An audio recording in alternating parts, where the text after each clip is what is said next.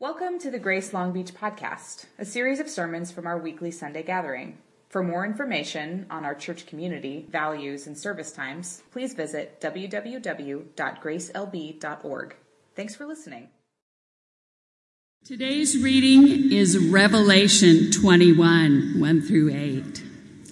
Then I saw a new heaven and a new earth for the first heaven and the first earth had passed away, and the sea was no more.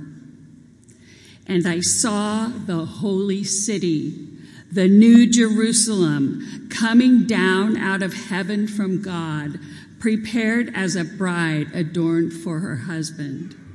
And I heard a loud voice from the throne saying, See, the home of God is among mortals. He will dwell with them. They will be his peoples, and God himself will be with them. He will wipe every tear from their eyes. Death will be no more. Mourning and crying and pain will be no more. For the first things have passed away. And the one who was seated on the throne said, See, I am making all things new. Also, he said, Write this, for these words are trustworthy and true. Then he said to me, It is done. I am the Alpha and the Omega, the beginning and the end. To the thirsty, I will give water as a gift from the spring of the water of life.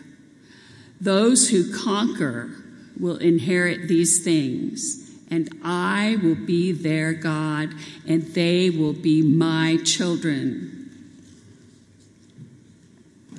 But as for the cowardly, the faithless, the polluted, the murderers, the fornicators, the sorcerers, the idolaters, and all liars, their place will be in the lake that burns with fire and sulfur, which is the second death.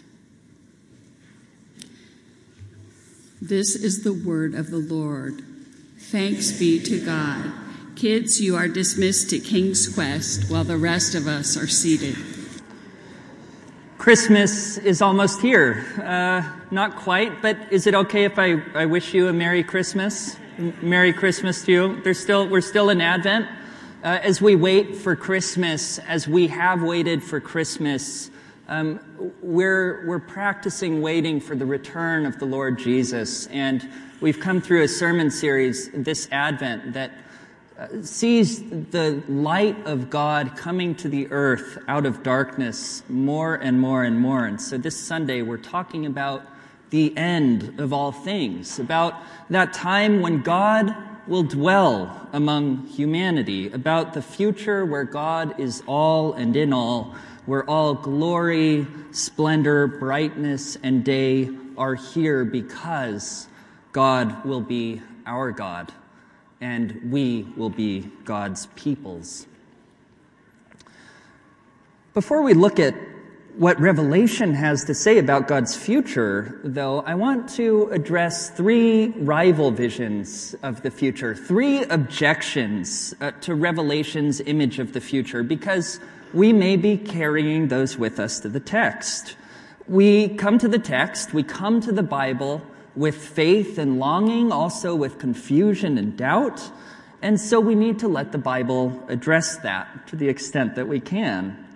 Uh, and when we open the Bible, we can't just expect to find what we already believe to be true. We may learn something. We may hear a new word that comes out, uh, that calls out our wrongfulness we may discover something about how to live more truly. So, first, we'll dis- consider these uh, three rival visions of God's future described in Revelation. And then we'll open up the text to hear it afresh. Does that sound okay? Uh, all right. So open your Bibles, if you would, to Revelation 21, uh, as we'll be looking at it from time to time. Revelation is the last book in the Bible. It is just extraordinary. It's very strange, too. Um, okay, the first rival vision to God's good future. These, the rival visions are things that I don't find particularly helpful or true, but just to be very clear about what's going on here. Okay, the first rival vision to God's future. Heaven will be boring. Heaven will be boring. As the talking heads sing, heaven is a place where nothing ever happens. Does anybody know this song? Yeah, all right, one person. That's good. The images of heaven is a place with, you know, angels and clouds and harps. You should have brought a magazine or whatever. In the comedy The Good Place, heaven is full of people who are overly nice, overly polite, overly concerned with following rules.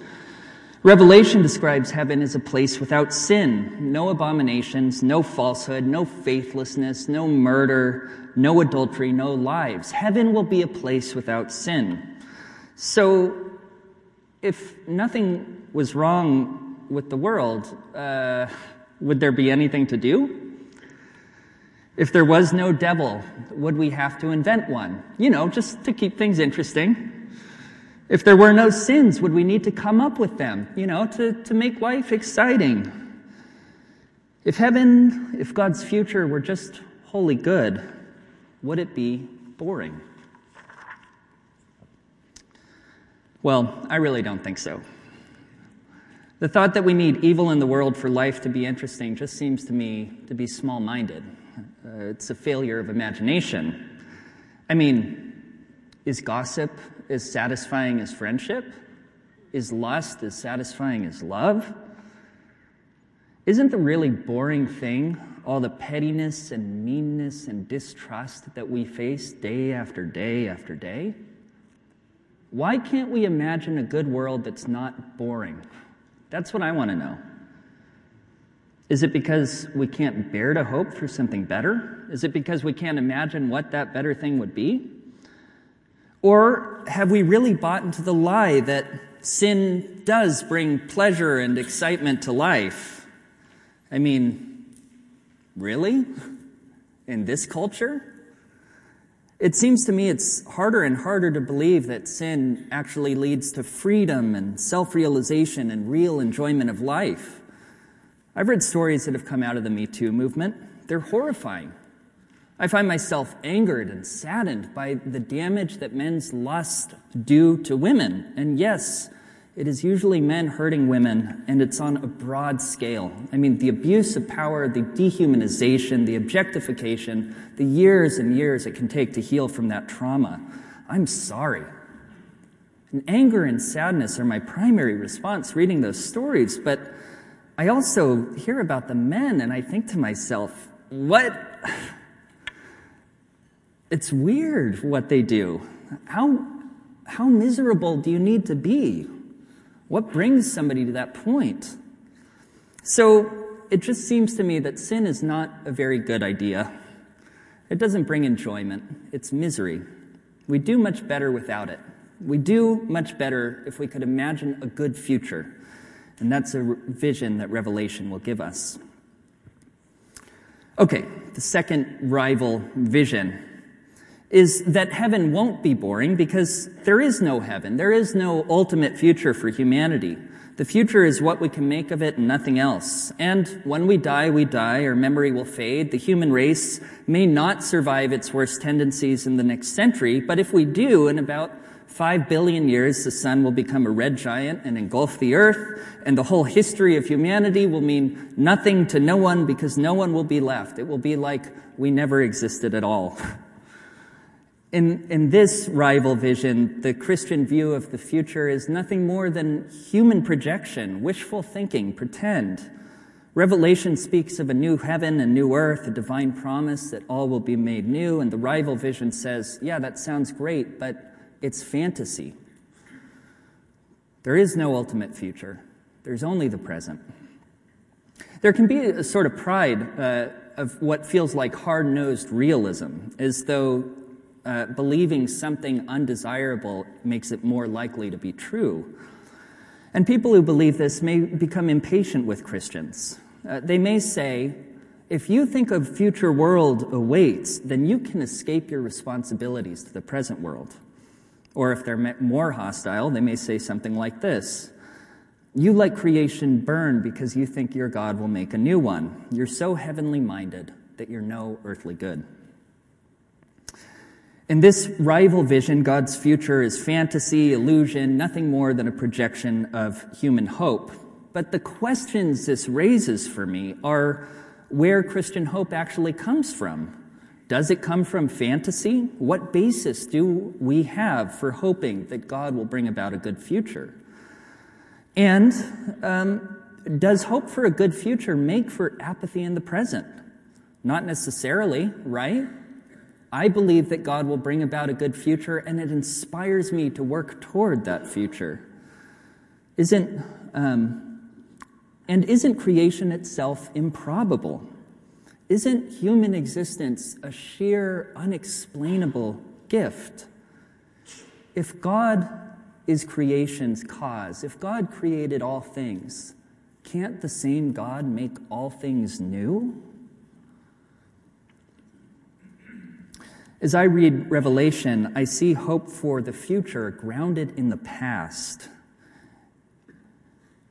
This is true of the entire New Testament. The hope of a good future inspires moral courage and rightful action in the present, even to the point of suffering and death. And where would early Christians have gotten that idea? That future glory may come from present suffering. Where would that come from? the resurrection of Jesus Christ from the dead, right? The ground of Christian hope is a past event. Revelation 1 5 calls Jesus the firstborn from the dead, which implies there will be others. Early Christians interpreted Jesus' resurrection as creation's destiny. That is the ultimate future for humanity. The third rival vision is that there is no future for earth, but there is heaven. Heaven is the end of the world. Salvation is escape from creation. So much is wrong in the world, all that will be done away with. Uh, this is a rival vision that comes from Christians. It's about 150 years old. It's a future hope that does absolve Christians of responsibility to the present. Call it evacuation theology. We're out of here. In this rival vision, the end is all darkness for most people, except for the select few that God plucks up out of the world into heaven just before the world's destruction. The future means nothing for the present, except that you should be afraid of the fate that awaits you if you aren't prepared for it. The present world doesn't matter. Unless you're a pastor, like me, or a missionary, your work doesn't matter because it deals with the physical, not the spiritual. The environment doesn't matter because all of that will be done away with too. This rival vision looks at the words new heaven and new earth and interprets them as a destruction and replacement of creation as such. When God says, I am making all things new, they hear God say, I am making all new things. The old will be gone. Physical creation will be replaced by, I don't know, spiritual reality or something. If you can tell, uh, this is the one that bothers me the most. Doesn't it imply that God is faithless to what God has made if God destroys it all and just starts over? I mean, doesn't the resurrection of the body mean that God will redeem creation in some form? Doesn't the good future that God promises help us imagine the good present that God desires? So, okay, uh, we've heard about three rival visions for God's future. Heaven will be boring, or heaven won't be boring because there is no ultimate future, or there's no future for earth, but there is for heaven. And to be clear, I don't find any of these rival visions particularly helpful or true, and I know that I haven't disproved any of them or anything like that, but I, I did want to name them as something different than what's happening in Revelation. And so, finally, we've arrived at Revelation. It's an extraordinary book. What is God's future that Revelation discloses to us? When Revelation paints a picture of the future, what do we find? We find God Himself among us. Look at Revelation 21 2. A holy city descends from heaven, which is at once a place where we dwell, a new Jerusalem, and it's also a people, joined as a bride to God with much joy. In verse 3, the image moves from being urban to being cosmic. God dwells with his peoples in a new heaven and a new earth. Um, verse 4 In this new heaven and new earth, there is no more death, no more mourning, no more tears or toils, no more pain, no more cries. The former things have passed away and with them the first heaven and the first earth. They pass the way sickness passes away when we become healthy. Right now, we are in the middle. We know tears. We know toil. We know pain. We know crying. These are the former things that will pass away. Verse 5, God says, I will make all things new. Verse 6, God completes new creation. God says, I am the Alpha and the Omega, the beginning and the end. At the end of it all is God. What makes new creation new is God's presence. There's more to be said. Look at Revelation 22, verse 1. Then the angel showed me the river of the water of life, bright as crystal, flowing from the throne of God and of the Lamb. The river of the water of life. What is its source? You notice that? Its source is the throne of God and of the Lamb. The, the image of, of rivers of flowing water comes from the prophet Ezekiel, who imagines a river flowing east from God's future temple, bringing life everywhere it goes, making the Dead Sea fresh, making trees good for fruit, whose leaves are good for healing. And John the seer, who wrote Revelation, does one better. It's like a spiritual one upmanship. The river comes not from the temple, it comes from the throne of God itself. And on its banks are no ordinary trees. The tree of life itself is there. Look at verse 2. On either side of the river, the tree of life, with its 12 kinds of fruit, yielding its fruit each month, the leaves of the tree were for the healing of the nations.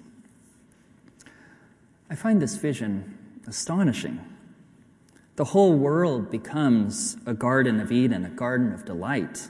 And here's another thing God's presence in this new creation looks like life. Life. Did you notice that? The river of the water of life, the tree of life, the healing of the nations. God is the source of the new life that all creation will inherit. If this is not enough, God also becomes the source of light, glory, splendor, brightness. Look at verse 5. Night will be no more.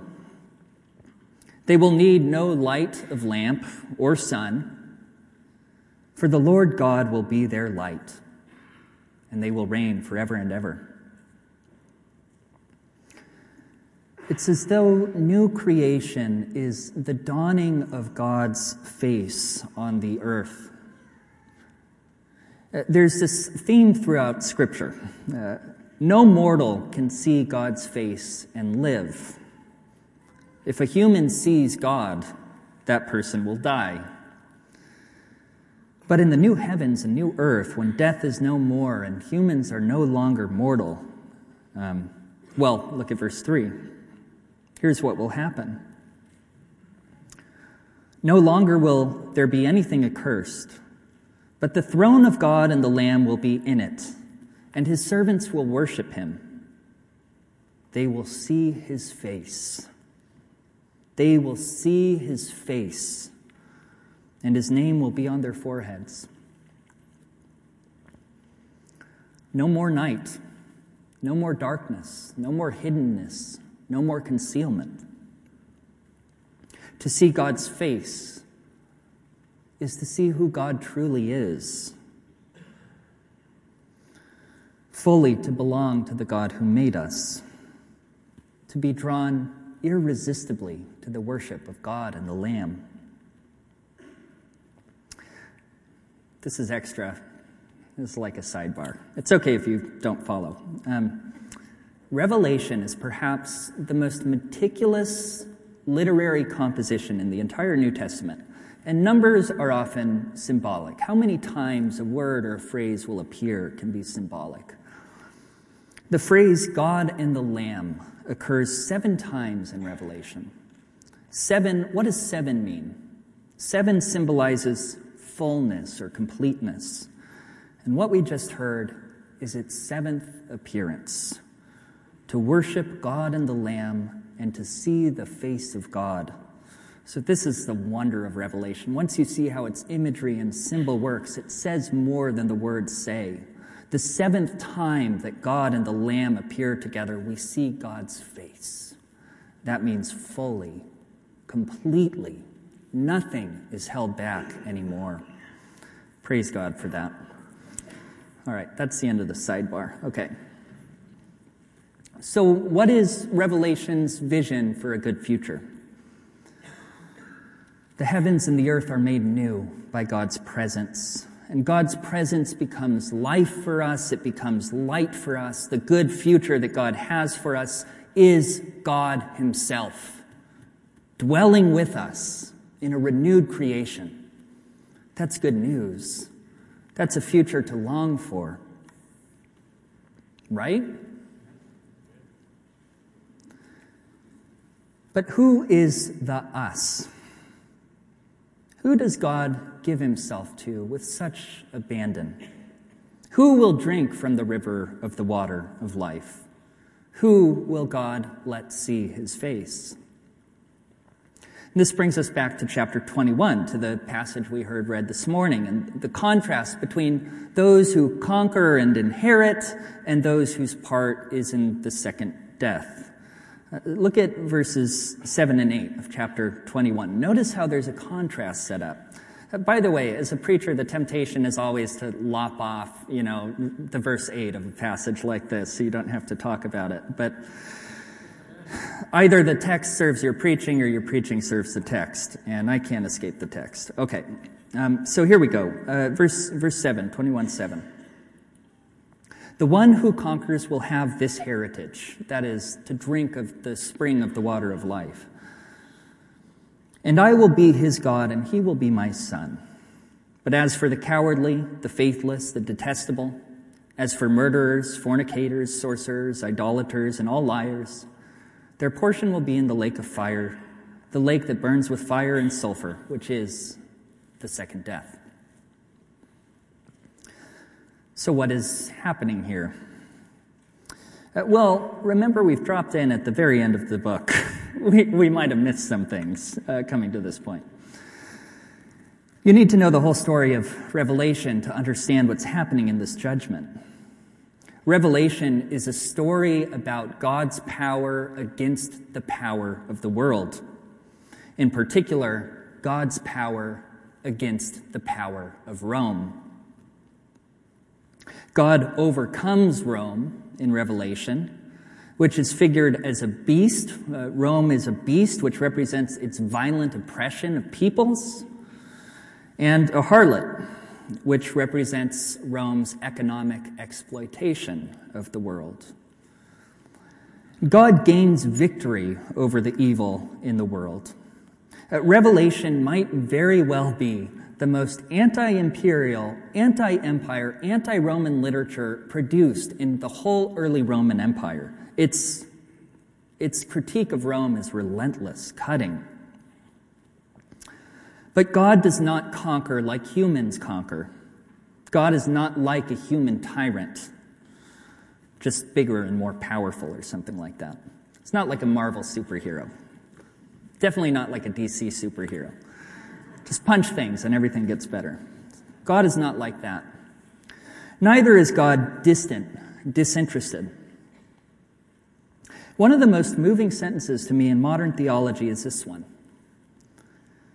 What unites God with us is that he does not will to be God without us.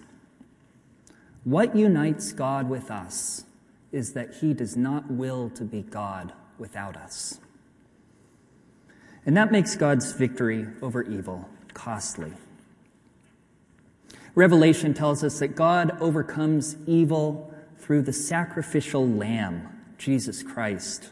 Jesus faithfully witnessed to the truth about God, and for that was put to death by the powers of the world, but God raised him. And this was God's victory over evil. The death and resurrection of Jesus, the basis of Christian hope. The victory is finished, but not quite complete. In the present, God gives to the church the calling that Jesus had. Now we are to be faithful witnesses to God, even to the point of suffering and death. Why? Why put people through that, God? It's because God's heart is for people of every nation, every tongue, every tribe to know and worship Him in restored creation. Revelation envisions two things that on the surface seem contradictory. On the one hand, you have the final conversion of all nations to the worship of God. They'll inherit the glory of God in a renewed creation. Uh, we're people among those nations. On the other hand, you have a final judgment on all who, in the end, refuse life refuse the life that comes from God. Uh, Revelation has us caught between two places, between the New Jerusalem and, and between Babylon.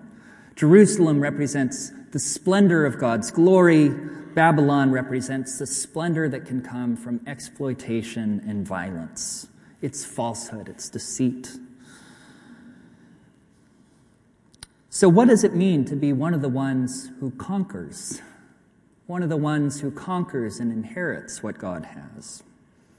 In Revelation, conquering means that we suffer because we will not be complicit in the world's power or in its sins, in its opposition to God, in its totalizing claims to alone give life.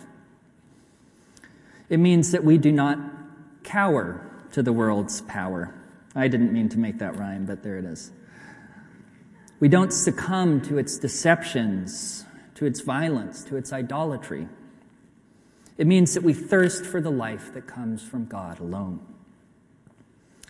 So, the prospect of second death that we heard about is not given as a kind of perverse comfort that our enemies now are really going to suffer later. It's given as a warning to us not to give in to the false death dealing ways of the world's power. Faithful witness for us is suffering for the truth of God, just like Jesus did. And this warning isn't meant to instill fear as much as it is to instill joy and hope.